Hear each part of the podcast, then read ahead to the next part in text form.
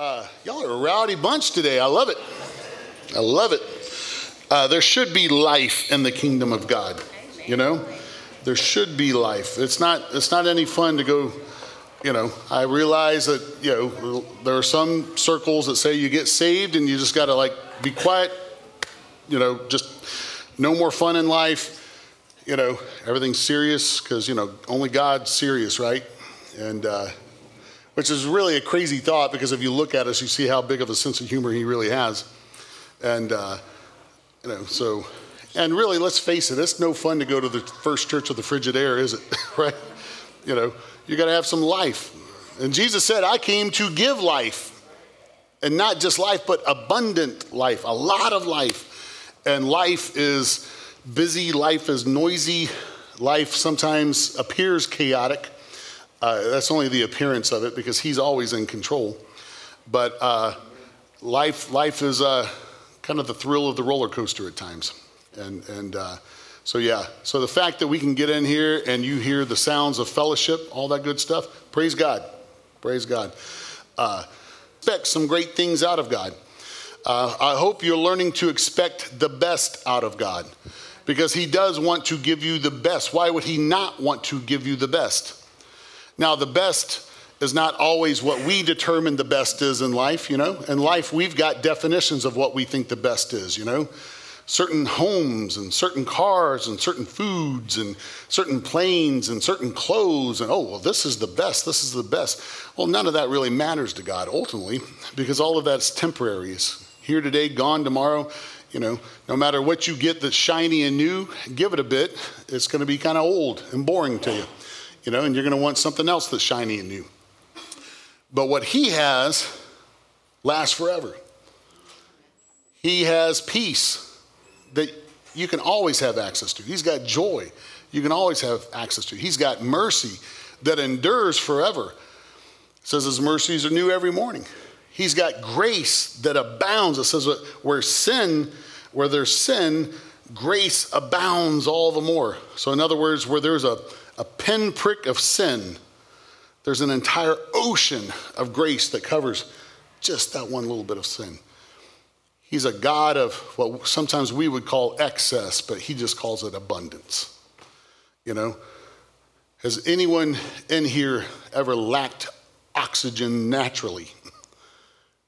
We got all the oxygen we need in this room, praise God. You know, we, we got all the sunlight we need. We've got all the resources that we need to be right here, right now. You had everything you needed in life to be right where you're at at this moment. Isn't that awesome? We lack for nothing in the kingdom of God. At least when it comes to kingdom thinking. Perhaps by the world standards, well, who knows? Uh, but the world's, like I said, it's transient, it's temporary. But we can expect some great, great things. We talked about the hundredfold a couple of weeks ago, which is the maximum potential of God's, uh, of what God can do for you. You can believe for the hundredfold. Uh, last week we talked about eat with your shoes on. In other words, you know, you can partake of Christ, you can partake of the things of, of God, such as communion, which we did last week, with some expectancy. There's some things you, we just don't, we don't do things just out of religious habit, right? So even, even with our singing and, and our praising, we're, we're not doing it just because, oh, well, when you go to church, you're supposed to sing some songs. No, we, we do it with a sense of expectancy that when I begin to praise him, I can step into his presence. And in his presence, there's some things I can expect. In the, in the presence of the Lord is fullness of joy, and that is right hand are pleasures forevermore. I didn't come up with that. The word says that, right? So if I praise him and step into his presence, hey, these are things I can expect. I can expect to go boldly before the throne, the word of God says. I can, I can petition him and he'll hear. If I humble myself and pray, he'll hear from heaven, the Bible says. In other words, we have a God we can expect some great things from. And, and, and that's what we're talking about today. So today we're going to talk about exam day. Woo! Now it's test time. Y'all all get an exam today. No. No, exam day actually is really a day of expectation, right? You remember when you're back in school Say, man, I got a test, I got an exam. I don't know about you guys. When I was in college, I, I looked forward to the exams. Not because I just enjoyed taking a test, but I knew, let's get this out of the way. Because if I can pass this, I move on to the next stage. That's one step closer to graduation, right? I was the same way in high school. You know, everyone in high school, all these kids have, you know, school spirit and class spirit. I had graduation spirit, man. I was like, get me out of graduation day, high school graduation day, man. I saw these kids, kids I'd grown up with too, man. We'd, we'd grown up together. And they're all just hugging each other afterwards, all that. I was like, I don't know what's wrong. I'm out of here, man. I went and found my parents so we could go eat. That was done. We're done, man.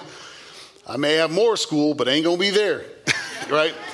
So there's something about exams and tests that doesn't have to be stressful. I'm not saying they're gonna be easy, but if you're if you're in a time of life that you feel like you're being tested and you're going through some exams, if it were, then you should have some great expectations. Because if you can pass, if you can learn the lesson, that means you get to move on. Say, well, what if I fail? Well, that's the wonderful thing about God. He doesn't put you down. You just got to take the lesson again. It'll crop back up in your life. You'll get another opportunity to have faith in Him in that area. And, and if, if you're kind of stuck where you're stuck for a while, that's okay. You stay there as long as you need to till you learn. You know, we were talking in the men's uh, Bible study yesterday. You know, in order to go on to the fourth grade, you got to pass the third grade. But if you're in the third grade for now and that's what you can comprehend, fine, be there. I'm just saying, if you're the only one shaving in class, it's time for you to move on, right? it's time for you to grow, right? so, so let's look at this. Great things happen after exams. I want you to get that in your head. Great things happen after exams. You either graduate or you finish that unit or you, you've mastered that one area and you move on to something else. You grow and you expand, right? So let's look at this. James chapter 1, starting with verse 2. My brethren, count it all joy. Man, have some great expectations. When you fall into various trials, another, you know, another word for trials is tests, right? trial by fire, or in other words, test by fire, right? So when you fall, when you find yourself being tested in life, get excited about it. Why? Because some great things can happen. Knowing that the testing of your faith produces something, it produces patience. Patience. Why is it important to have patience? Oh, because they that wait upon the Lord shall renew their strength. I need my strength renewed. That means I got to learn to wait on Him. Those that wait upon the Lord. So, hey, it, it produced patience is actually our ability to wait on the Lord. And it produces in you, when you go through some testing and some trials, the ability to wait on the Lord. When you finally learn it in that one area of your life, the next time you go through something major, you can sit there and go, I'm, I'm, I'm good. God's going to get, God's going to take care of this. He's going to tell me what to do. I'll take the action he tells me, but I'm going to wait on him. Some of you have been asking the question, how long do I have to wait, God? How much longer? How long do I have to endure this? The, the question, that's not the right question. The question you need to ask is of yourself. How long am I willing to wait on God? How long am I willing to believe that God's going to come through? And if the answer is forever, then it's going to happen in no time, right? I, there was a promise God spoke to me when I was 16 years old. I didn't see it come to fruition until 33 years later. But I stood on that promise. I was willing to wait forever for it. So 33 years in the lens of forever isn't all that long. It happened in no time, but it happened in the right time. So it produces patience, but let patience, let the ability to wait on God have its perfect work, that you may be perfect. The word perfect also means fully matured. Don't you want to, as a believer, don't you want to be fully matured? Fully matured, complete lacking nothing. Isn't that an awesome place to be? When you realize you wake up in the morning and there's not a thing that you need because you have Him. And He's going to take care of you. Oh, you may face some challenges that day. It's just an opportunity to be tested. It's an opportunity to use faith, your trust in Him. Because we're commanded to walk by faith. If we didn't have challenges, there'd be no need to walk by faith. but we're instructed walk by faith, not by sight. Well, in order to walk by faith, you got to have some challenges so that you can. He's he's got to permit some things to come into your life so that you can trust Him. Right. All right. Let's continue on here. I want you to look at Second Corinthians 13 and 5. Because sometimes when you are when you are being tested, when you go through school and you're being tested, the, the, the greatest way to pass tests is for you to test yourself, right? It's for you to study, for you to sit down, hand somebody else the note cards, you know, you know, the flashcards, you remember the flashcards, and you give it to a friend, and you say, okay, start asking me these questions. Or you give it to your parents, all right, ask me these questions. Well, what are you doing? You're testing yourself. Well, Paul says to do the same things. 2 Corinthians 13 5, examine yourselves. There's the word exam. It means test yourself. Every day we need to be asking ourselves, am, am I living in fear or am I living in faith? Fear doesn't mean that you're cowering and shaking. It just means sometimes you just, okay, you know what? Things aren't happening the way I want it. I'm going to take the wheel. I'm going to take it. I'm going to, I'm going to make this happen. I'm going to make this work. I'm going to, and then usually it, like you, you wind up making a bigger mess of things rather than just be waiting on the Lord, right? Say, Lord, you tell me what to do. I'll do it, but I'm not going to do it until you tell me. So he says, examine yourselves to see if your faith, your full trust in God, is what? Genuine. Genuine. The word genuine means actually possessing the alleged or apparent attribute or character. So test yourself, give yourself some exams to see if you may say you trust in God, but are you really trusting God? You may say, Oh, I have faith in Jesus. We got a lot of celebrities that say that these days, right? Hey, I believe in Jesus. Glory to God. You know, they'll receive awards. I want to thank, I want to thank my Lord and Savior, Jesus Christ. And I hope they mean it. Man, and I hope they mean it. And I'm not saying that in a judgmental way. I, I really do hope they mean it. But then their lifestyle and their actions and their opinions and their social takes don't match what the Word of God has to say. you know? Oh, but I believe in Jesus. Don't judge me. Well, you don't have to worry about me judging or any of you guys. We're not judges. But man, the Word of God, we're judged according to the Word of God, right? Uh, we see a lot of folks, a lot of folks say that, oh, yeah, yeah, yeah, I believe in Jesus. I believe in Jesus. Okay, well, if, if you say you have faith in Jesus, test yourself. According to what? To, according to the Word. To see if it is genuine. In other words, to see if your faith actually possesses the alleged or apparent attribute or character that we say it has, right? If I say I'm a man of faith, I need to make sure I'm examining myself according to the Word of God. Why? Because I need for my faith to be genuine. When, when a teacher gives you an exam or a test, what is he or she trying to do? Trying to see what's actually on the inside of you, right? Trying to see if the information that is being repeated over and over in class is getting in there to see if you can actually get it back out, right? Uh, which is a test of being genuine, right? Anyone realize you can go to New York City and you can go get off the plane and go out on the street and you can get you a Rolex for about forty dollars, and it looks pretty good. That's right. If you're lucky, it's R O L L E K S, right? Rolex.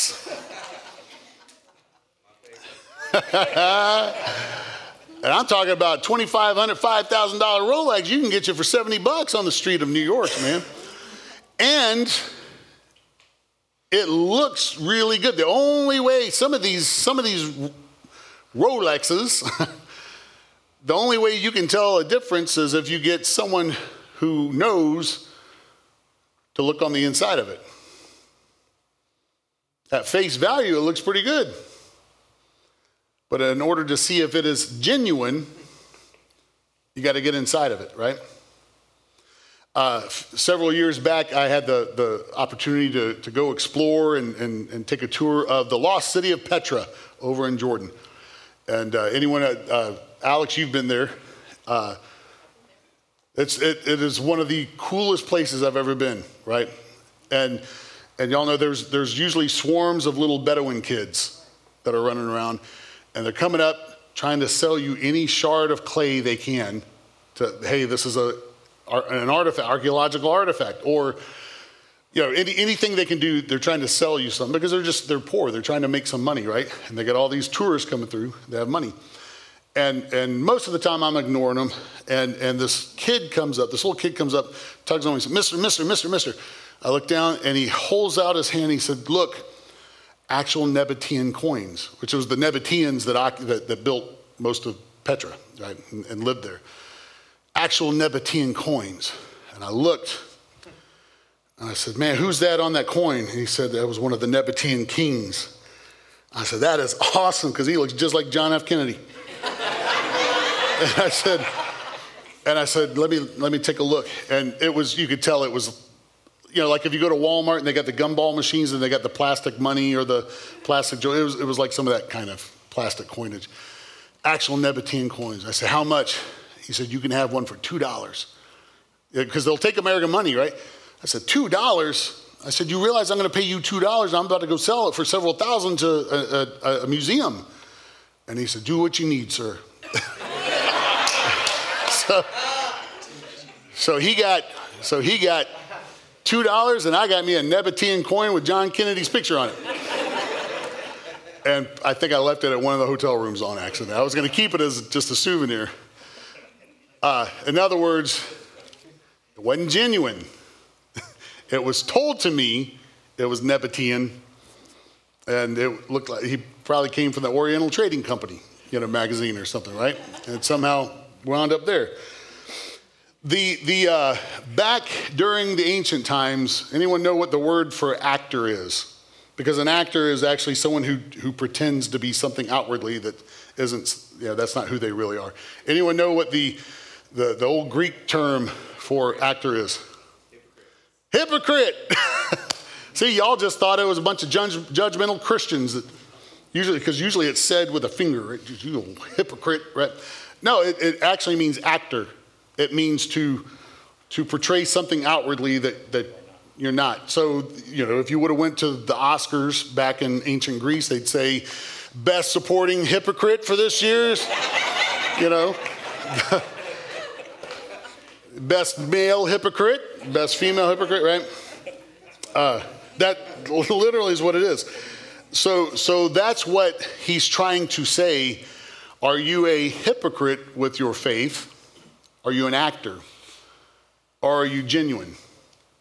Is, is what we say, the way that we portray ourselves, is it really, are we really trusting Christ the way that we say we trust Him with every part of our life? And in order to know that, you got to test yourself. You got to examine yourself. Because trust me, he's, send, he's sending some tests your way, right?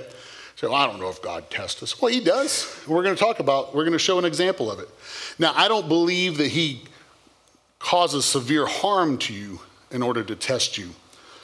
He will use everything that comes through your life to help form your faith.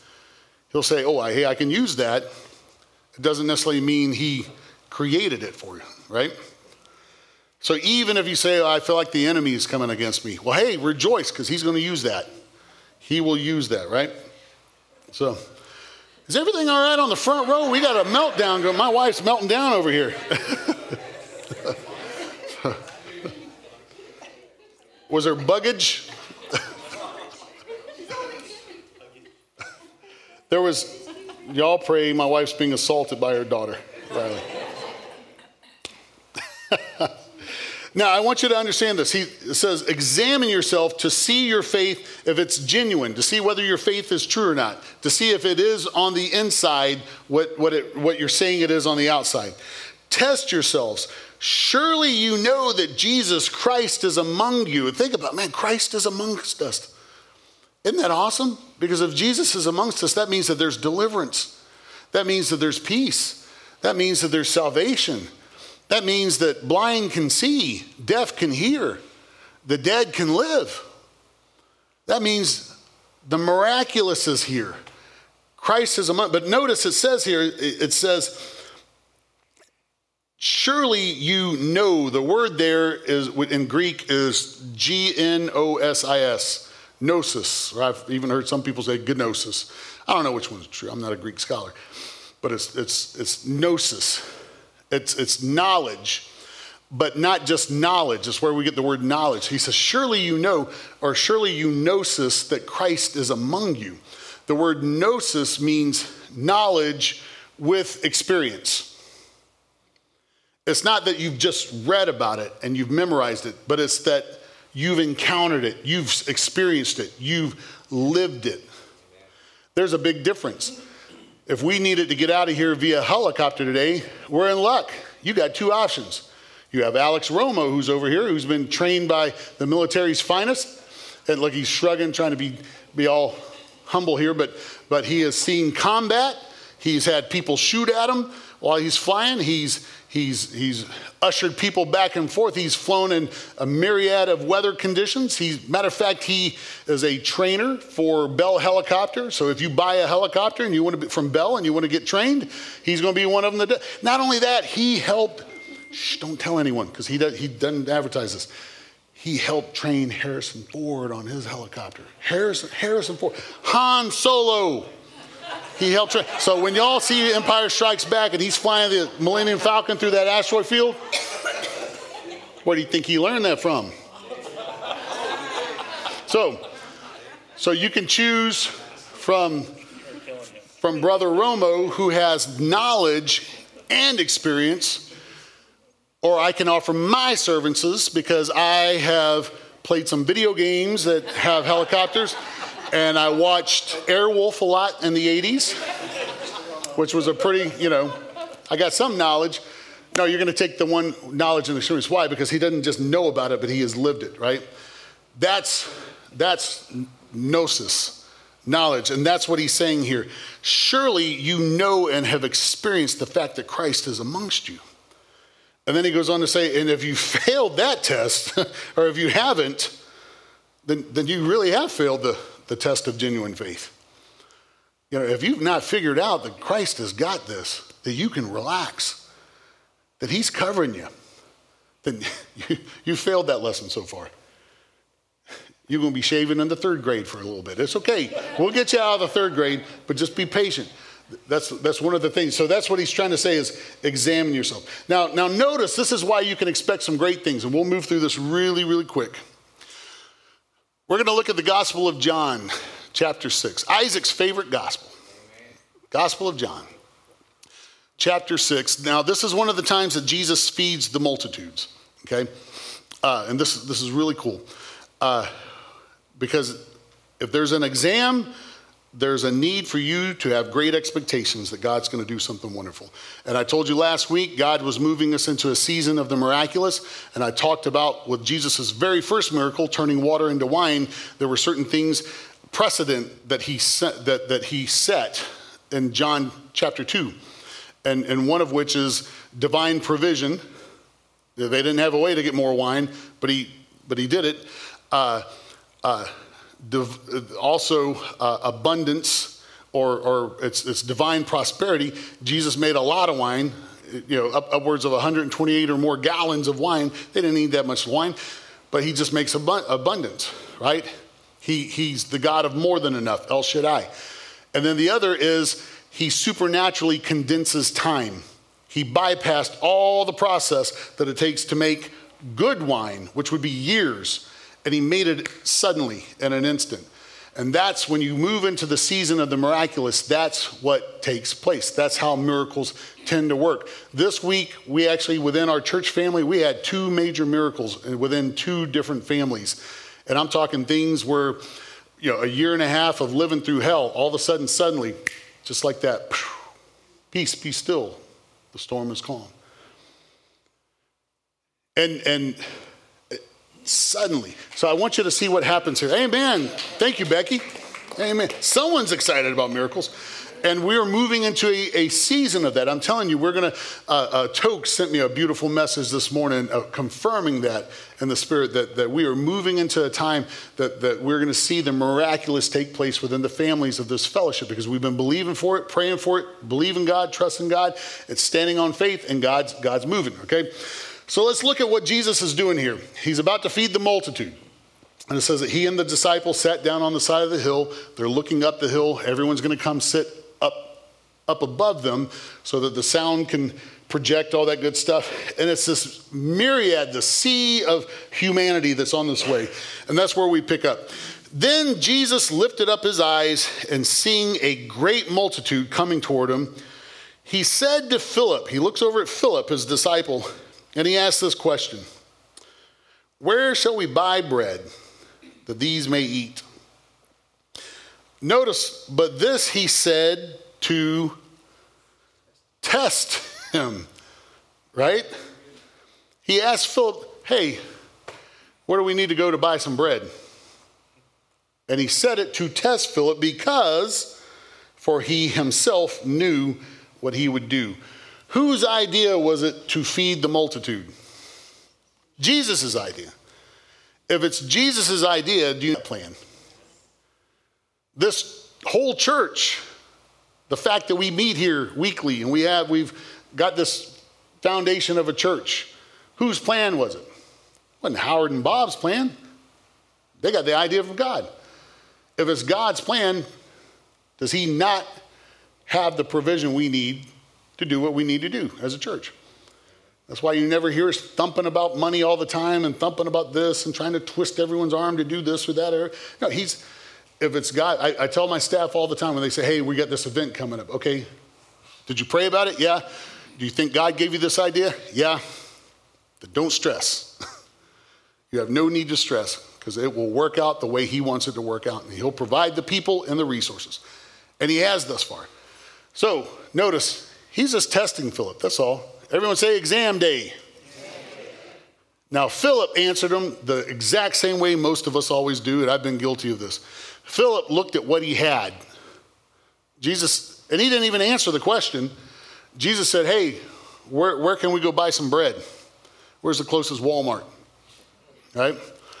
Philip answers and says this 200 denarii worth of bread is not sufficient for them, that every one of them may have a little. First thing he said is, You want to do what? We ain't got the money. We've, he looked at what he had. Well, what did he have? 200 denarii. That, was a, that wasn't chump change. A denarii was a, a day's worth of wage. So he had about 200 days. He had, what, about eight months or so worth of money. That's not bad. But even that wouldn't cover the cost. And that's exactly what we do. We see this challenge that God lays ahead of us and we go, I don't, I don't, I don't have any way of doing that, God. I don't have any way of getting out of this. I don't know what we're going to do. I don't know how we're going to get through this. And you know, husbands and wives look at each other and go, How are we going to get through this? what are we going to do? We're going to have to sell the house. We're going to have to mortgage this. We're going to have to get rid of a car. We're going to have to cut cable. You need to cut cable anyway. Trust me, ain't nothing good on TV anyway. Trust me. Save yourself the hassle and the headache. Paying all that money just to watch stuff that gets you mad.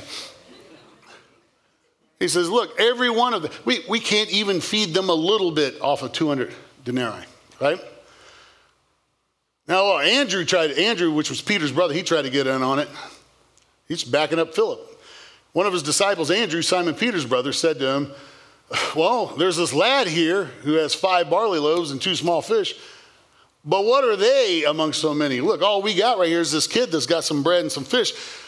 But that's nothing. That's basically what he said. Look at, look at this crowd. This is nothing. How would you like to be that kid? hey, I got some stuff. That's nothing. You know, you go put some money in our, we got our offering box over there. You go put some money over there, and someone goes, that's nothing. how, how would you like, and this is one of Jesus's guys saying this. Look, this is nothing. Right? Yeah, we do the same thing. Here, I, I want you to understand something. If you have something, the Bible says, Jesus said, if you'll just have the faith of a mustard seed, if you'll just trust me that much, that's something. So, well, it's not much. Well, something's more than nothing, right? A few pieces of bread and fish was something. And what it was, he actually gave to Jesus. Here's what Jesus says. Then Jesus said, Make the people sit down. Now there was much grass in the place, so the men sat down in, in number about 5,000. So there was at least 5,000 men, probably more women and children. So it's actually a, probably a bigger crowd than 5,000. Now, when you translate the word for sit, tell the men to sit down, tell everyone to sit down. You can add, it's the same phrase for lie down. Tell everyone, lay down. Just lay down, lay down, relax. And then notice the next phrase. It's the weirdest thing. Out of nowhere, he just, out of left field, he gives this, he gives this description of the place. Now there was much grass in the place. What does that have to do with anything? Man, we're trying to feed 5,000 people. Do you understand what Jesus just said? Lay down. And there was a bunch of grass everywhere. He's physically demonstrating Psalm 23 to these people trying to show them, look, I am, I am the great shepherd. I'm your shepherd. You ain't, you're not going to want and lack for anything. I'm going to make you to lie down in green. Whew. Isn't that awesome? What an incredible Messiah and teacher and Savior. He's trying to get the point across. This is my idea. Lay down. I'm taking care of it. Just do what I tell you to do. Whew, exam day. Good things happen on exam days. And Jesus took the loaves, and when he had given thanks, he distributed them to the disciples, and the disciples, uh, uh, and, and, the disciples to those sitting down, and likewise of the fish, as much as they wanted. Now he he took what the disciple said. Well, this is a bunch of nothing. He took that little boy's little gift and here, New King James said that he gave thanks. He, he was grateful. Thank you. Thank you for this nothing. Thank you for this little bit. Other translation says that he blessed it. You know another word for bless is celebrate? He celebrated this offering that this kid gave. The kid gave him everything he had. And that's really all he asked of us, isn't it? Just give me all of you. Give me everything you got. Well, there's not a whole lot. Oh, don't worry about that. I'll celebrate it. He celebrated. And what happened? See, when you just give him what you got, he begins to multiply everything that you are and everything he is in you. And it said that they began to distribute all the bread and the fish until everyone had as much as they wanted. So it wasn't like they passed out rations. Here, make it last because you ain't getting nothing until you leave here, right? No, they had as much as they wanted. Notice 128 gallons of wine at the wedding. He could have just made just enough for everyone, just to have enough, just to fill them up and keep them healthy until they got out of there. But they ate a buffet of bread and fish, all you can eat. He predated Golden Corral, right? And he winds up they ate until they finally said, Oh, no, I can't eat anymore. They had all they wanted. They ate their fill. He's the God of more than enough. El Shaddai. He's not El Cheapo.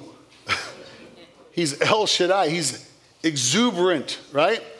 Watch this. So when they were filled, he said to the disciples, Gather up the fragments that remain so that nothing is lost. Therefore, they gathered them up and filled the 12 baskets with fragments. How many baskets?